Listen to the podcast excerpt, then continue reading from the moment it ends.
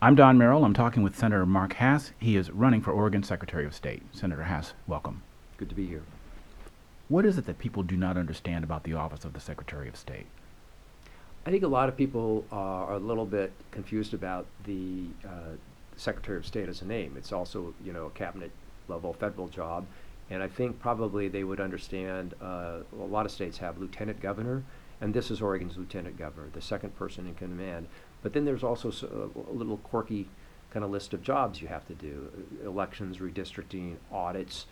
And um, those are not the most glamorous uh, jobs in the world, but they're critically important to Oregonians. Senator, you served in the Oregon House from 2000 to 2007. You were appointed uh, to the Oregon Senate in November 2007. Uh, you've been in the legislature for 20 years. What can you do as Secretary of State that you haven't been able to do as a legislator? Well, the Secretary of State's office has some rather quirky constitutional responsibilities that a lot of people might not be familiar with uh, that are in line with what I have been doing and specializing in in many ways in the legislature. For example, I've done a lot of work on uh, campaign finance re- reform and a lot of work on election security. Well, it turns out the Secretary of State is the oversees all elections in Oregon. Uh, in addition to that, the Secretary of State has uh, the constitutional power to audit the public accounts, which is the exact phrase used in the Constitution. And that plays to my strengths, I think, my background as a journalist. It's kind of in my DNA. As a journalist, you hold people accountable, you hold institutions accountable, you hold government agencies accountable. And that's in the job description of the Secretary of State. Um, I think there are 75 public auditors in the Secretary of State's office. It's the biggest division, and it's one very overlooked, but it's critical to uh, Oregon and to this office. And uh, so I think those skills I've been developing uh, over time uh, as a legislator. And in addition to that, redistricting, which is a very obscure uh, law that most Oregonians are unfamiliar with, is the practice of redrawing congressional and legislative boundaries every 10 years. I've gone through two of those. I'm the only candidate who's gone through two of those or even one of those. And I can tell you that there is a lot of pressure and intense uh, scrutiny of uh, the system when, when that happens. And um, I have some battlefield experience in that category. And I don't think that can be re- replaced by someone who says, well, I've never done that, but I can hire some experts to help me along. So uh, this is a job that doesn't, al- I don't think you can be, an, this is not an entry level job, put it that way. Uh, you need some experience in this building. I have almost 20 years' experience in this building. I've passed some very big bills through this building. The Student Success Act of last year that helps schools uh, was uh, the latest example and kind of puts a capstone on my legislative career. But also the Oregon Promise, which creates free tuition for Oregon high school graduates. That was a big bill, and that has changed thousands of lives in the five years since it's been enacted. Uh, full day kindergarten from half day. Those are big bills that I got through this building. I've also lost a few battles in this building, but through that, you build a kind of experience and you get used to the pressure that comes along with this. I know how this system works, and Oregon needs a Secretary of State who understands all of these things and doesn't need a roadmap to figure out uh, where the bathroom is on the second floor of the state capitol. And I am the person with that experience. And I think that's critical for Oregonians because we've had four secretaries of state in the last four years.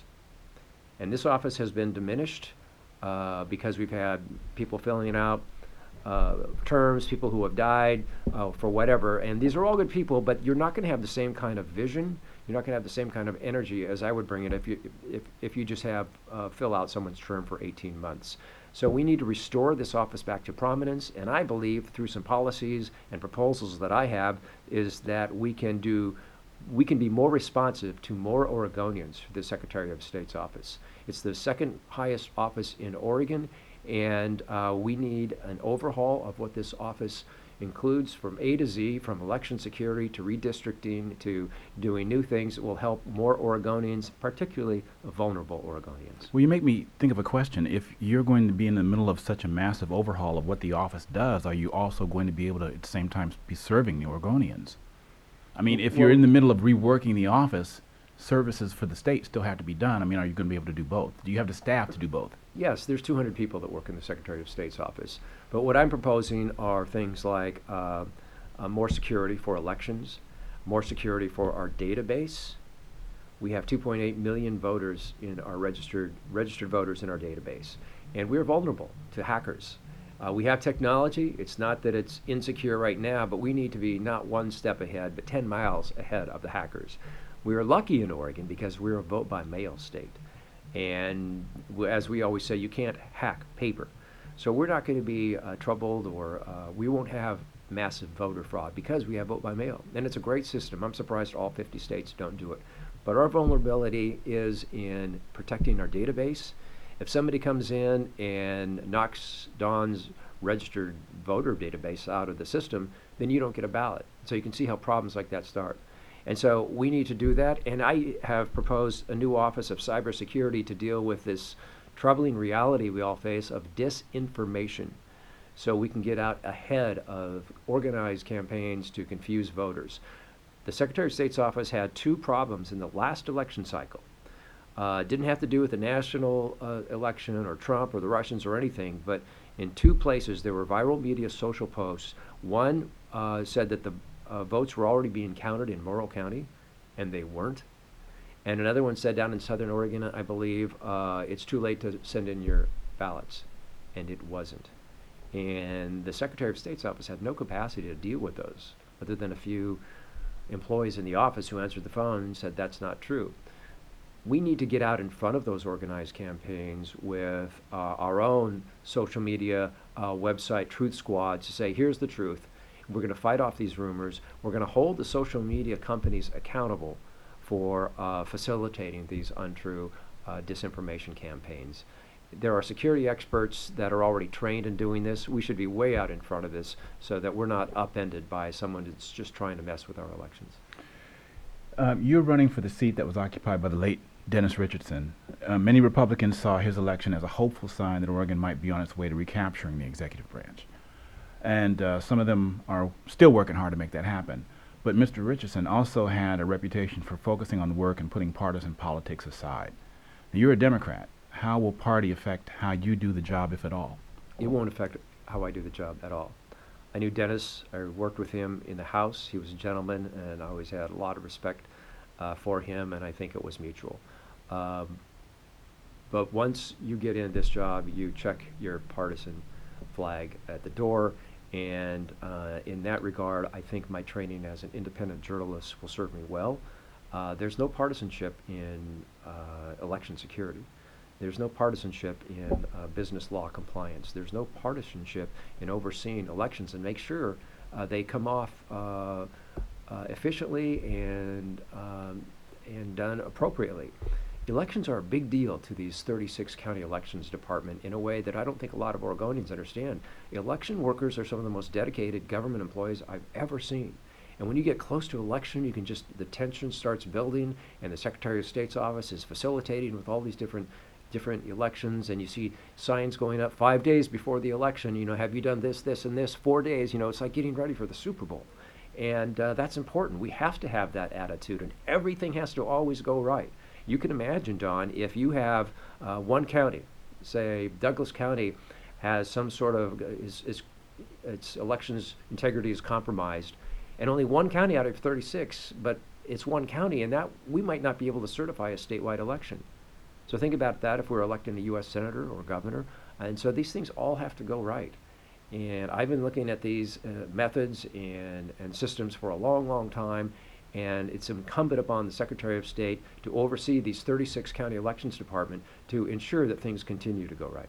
So you mentioned the fact that you are a longtime journalist before you came into the legislature, and I just have a question about that. So, um, at the federal level, we can see that uh, the administration is not friendly to mainstream journalism at all.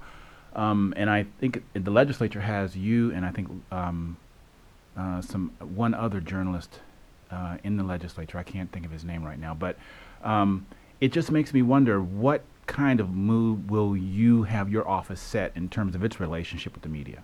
Oh, I, I'm 100%. I have an affinity for reporters. Uh, but more than that, I have an affinity for uh, transparency and openness. And um, my policy since I entered the legislature in 2001 is to always have a door open for uh, journalists, always uh, let them access uh, my uh, public records. Here's my computer right here, Don. If you want to go in, I'll give you my passcode, and you can see whatever you want. Uh, it's uh, it's just always been my policy, and it should be for anyone in public office. Okay.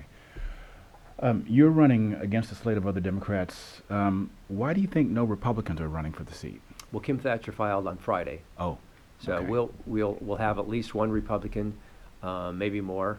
Um, so we'll see. We've got a month before the filing deadline.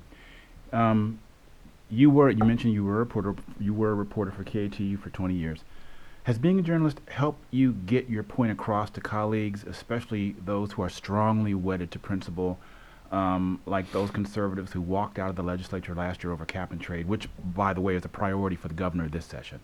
Yeah, uh, I think being a journalist has uh, always always been an asset because it taught me how to organize my thoughts so that I could better communicate.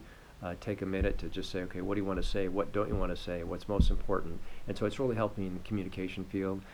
Uh, it certainly hasn't guaranteed me anything. If I was better at it, maybe I could have convinced those Republicans not to walk out last year. But uh, it's uh, it's always been a, a help. I I think journalism, at least when I got into it, uh, was a noble calling. You're informing citizens about their world, and I think that's important, and I uh, still do. In August 2019, Den- Dennis Richardson's office issued an audit that basically said the state agencies were bad at doing audits. Um, it said they frequently were involved in waste, fraud, and abuse, in part because they are understaffed, undervalued, and neglected by leadership. So, um, if you're elected to the Secretary of State, um, will you only be able to tell the state what it's doing wrong, or will your connections with the legislature help move the results of your office findings into policy changes quicker? I think my relationships and connections to the legislature will be a huge asset in exactly what you're speaking about. One of the uh, criticisms of, Secretary of State's audits is there's an audit done that takes months and months of work and is expensive, and the findings are then left on a shelf and nobody does anything. Um, that's sad when that happens. I don't think it happens as much, but I think it's it's up to the Secretary of State to be a leader and saying, "Hey, look, here are the results of this audit, and you need to respond." The Secretary of State has no authority to take action upon these audits. If it finds that there's fraud or whatever, Secretary of State doesn't have the authority to correct those actions. All it can do is draw attention to them. And I think in my way of encouraging and communicating with others that that, that will be something that I will uh, home in on. I saw a chart uh, from the Oregon Public Interest Research Group that you voted yes on 10 of, of 11 bills the organization believes are important, but you didn't vote for House Bill 2001, which lets all single family lots in Portland be zoned for duplexes or fourplexes. With affordable housing being such a huge issue, why not? Uh, where do I begin? Uh, first of all, my community didn't want that bill, and they they uh, worked very hard in in, in convincing me to to not support it. But I would have I would not have supported it anyway. Uh, I think it will end neighborhoods. I think we have some great neighborhoods in Washington County, in the Beaverton area, where now uh, it will it will be an incentive that bill to uh, take out uh, trees on lots, to mow down um, old houses and put up a fourplex. And those kinds of changes in the neighborhood really affect negatively on a neighborhood. Second, there is nothing in that bill that uh, addresses transportation, and housing and transportation are linked. Uh, there was a bill that I did support uh, that uh, did a similar um, change to uh, housing that was uh, at a transportation hub along light rail, for example, on light rail hubs. And I was disappointed to see that it's not in that bill. And finally, that bill uses the word affordable and tries to get to affordable housing without defining what affordable is. Affordable might be one thing to me, it might be another thing to Phil Knight. And so there were all kinds of flaws with that bill, but it stemmed from uh, most of it was my community didn't want that bill, and I was a representative of my community. Related to that, I wanted to ask you about the progress you feel the legislature has made in the area of homelessness. Uh, Commercial Avenue in Salem was ground zero for homeless encampments until Salem City Council passed and then reversed a ban on camping. Portland periodically sees 205 near Powell crowded with tents. Have you ever known anyone who was homeless? And, and do you think if the legislature did, they'd have a better understanding of how to fix the problem? Well, you have several questions there. First, what did the legislature do? Uh, the legislature had, I think, a dozen different bills that passed uh, to look at homelessness and housing. Uh, the legislature sent $500 million out to end homelessness and housing in the last session, in addition to many of the programs that have been ongoing for a long time. One that I've been part of is the homeowners uh, lending tax credit, which helps uh, homeowners get into a home uh, with l- low interest rates on their, their down payment. And housing and homelessness are two separate issues. There is an intersection there, but they're two very, very separate issues. Uh, I have known people who are homeless. I think this whole legislature uh, is, is similar. They've known people, um, and uh, it's a huge problem. It's very visceral to a lot of people, especially in the areas you mentioned, because we see it every day. We see it with our eyes, and uh, that's different. That's different than a, a mental health crisis or uh, clouded classrooms that we don't see every day. But when you drive to work every morning in Portland on 205, you see that problem. And so it cries out for uh, something to be done. Well, the legislature can't solve all the problems of the, of the world, but the legislature took a huge swing at this problem in the 2019 session. There's more to do, but I'm proud of what the legislature did on homelessness. On Facebook in 2018, you said seven books meant something to you Game of Thrones, uh, Glitz, Breaks of the Game, Grapes of Wrath, Catcher in the Rye, Catch 22, and The Godfather. You posted them with no comment, no explanation. Oh, well, it was part of a contest. Uh, that somebody asked me to join, and I didn't know that I was supposed to write an essay on, on those, but I'm happy to do that if you're if you want to indulge. Well, no, I'm just curious. Collectively, what, what do you think those seven books say about you as a person? I think they say that sometimes people want to escape with a good story. Uh, very, very few things uh, I find more enjoyable than a good story, whether it's an Elmore Leonard book or whether it's just someone uh, telling me about their day. I like stories. That's why I got into journalism. I like telling stories. I like hearing well-crafted stories. And I think if you were to go through those books one by one, there's a, uh, a, a nugget of, of truth and meaning in all of those books. Uh, the Godfather, for example, is, is a mobster story. It's a great story, but it's also about family. So, While I was researching you, I found a 2017 Forbes magazine article that said you self identified six personal conflicts of interest. I'm not going to go into the details of the story, but I do have a question. We all saw uh, Speaker Pelosi tear up the president's uh, speech on national TV after his State of the Union address. And the Senate acquitted him on House impeachment charges. The president claims he's done nothing wrong, and lots of Republicans believe him. But for ordinary people who aren't attorneys or skilled in rhetoric, when they see behavior in the representatives, things they'd punish their kids for doing, how do you, as government representatives, convince them that unethical isn't illegal? um, first, the article you mentioned wasn't a Forbes magazine article. It was a blog that was posted on the, uh, the same website as, as Forbes used. And it was, it was um, a very partisan piece that was not picked up or acknowledged by anyone. I have kids, and I have taught them to do the right thing. And we work really hard on that. And um, um, I think I'm, I think I d- I've done a really good job with my 12 year old. And um, we have this little thing. Uh, my mother is uh, um, elderly, and whenever we, the doctor gave us a little handicap parking pass. So if we take her to the doctor, we can park up front, and we do that. And uh, but I always keep it in my car. And uh, one day uh, we were out driving around with my son and not my mother, and there was nowhere to park, and it was pouring. He said, "Well, there's a handicap spot. Why don't you use that pass?" And I said, "Oh, you think I should?" He said, "Well, it's raining out." And I said, "Would that be the right thing to do?" Yeah, I guess not. And so um, we've joked since then. It's become a joke. I say, "Hey, Sam, do you think I should use this pass?" And no, it wouldn't be the right thing to do. And so we we use that quote quite a bit. My daughter was the same way, and uh, you know we're we're Christians and and uh, we we believe in uh, doing the right thing and serving others. I think uh, um, that's ingrained into the way I've raised uh, our kids. My wife is the same way. Um, some of the people who saw Senator Pelosi do what she did um, accused uh, her of having a temper tantrum. She's always been considered the adult in the room. She's been measured. Um, she had to be convinced to impeach. but tearing up the speech seemed to be an expression of Democratic frustration. As a Democrat, are you frustrated? Well, uh, I'm, I'm very frustrated with uh, this president, that's the question. Uh, he's been terrible for our country.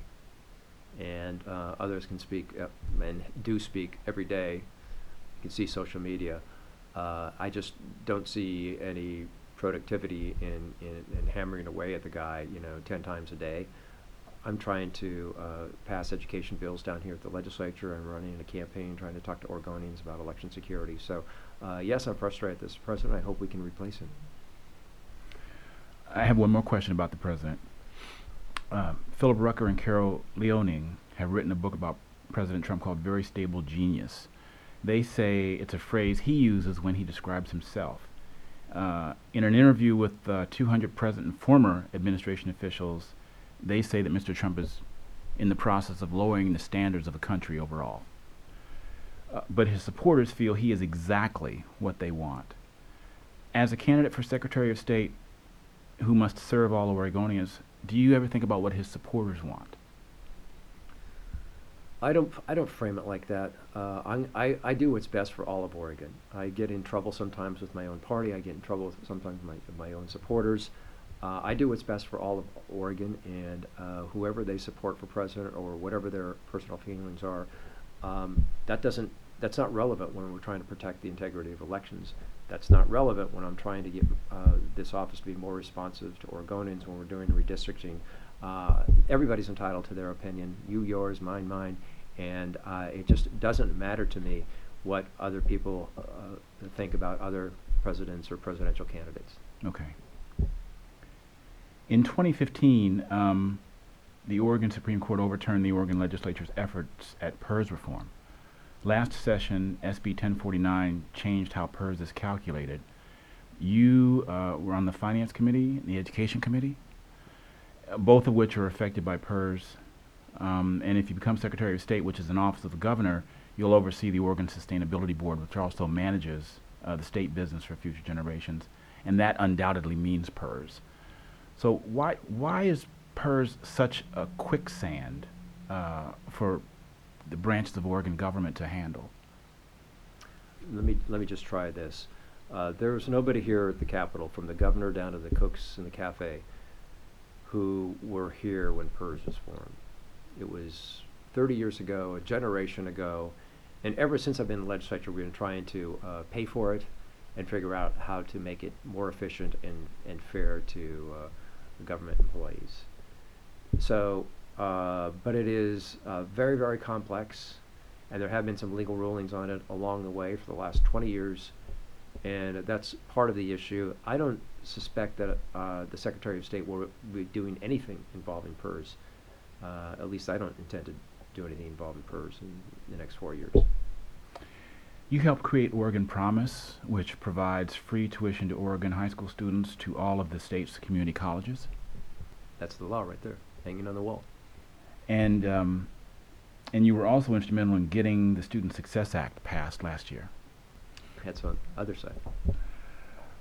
Uh, both of these actually do tangible things to help students. Um, but tangible costs uh, money, and uh, the state is strapped for cash. The governor said so last year. Um, as Secretary of State, is any of your job going to be um, helping the state find more money so that it can continue to do more tangible things like this? Well, the, the first thing, that the first audit that I will be in charge of will be to audit the Student Success Act, to make sure that money goes to classrooms and to make sure it's being administered fairly. Um, my goal in passing the Student Success Act was to shrink the size of classrooms, lengthen the school year, and get our K through 12 school system back to where it was in the 1990s before all these tax cuts went into effect. And I think the Student Success Act rights that ship. So to the extent that, that audits find uh, issues where maybe we're not all on the same page and corrects that, I think that's a good thing. Um, I'm leaving the chairmanship of the Senate Revenue Committee when my term expires, and that's the policy place where taxes are decided to cut taxes, raise taxes, whatever, to pay for things like housing, schools, and all that. Uh, the relevant tasks for the Secretary of State don't include that. But the relevant tasks for the Secretary of State are very important elections, redistricting, audits, and I'm ready for those. Um, truckers and loggers who oppose cap and trade flooded Salem last week. Both um, both sides are appealing to legislators to pass or fail the bill. And uh, the current Secretary of State, Ms. Clarno, has turned down ballot measures from both sides, but that isn't stopping her from being sued. Depending on the outcome, um, that's what you'll be inheriting if you win. Um, and my first question is, are you ready for it? And is it your job or not to convince the public that your office is analyzing the issues fairly? Of course, I'm ready.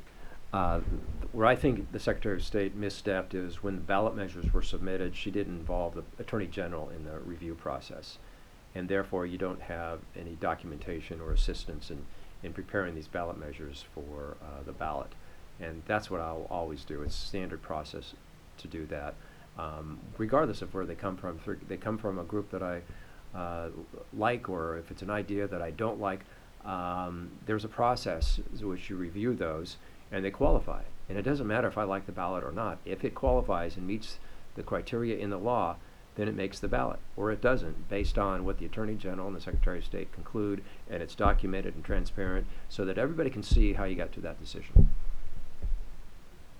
If you were elected Secretary of State, is there anything you leave the legislature wishing you had been able to accomplish? One of the reasons I'm leaving the legislature is I think the Student Success Act, which passed last year, uh, is a capstone to my career in the legislature. It's kind of the quest that I started with because of the tax cuts in the 1990s, and uh, I always wanted to right the ship for Oregon education, and I think that bill does that. And so it felt like a, a natural place to end.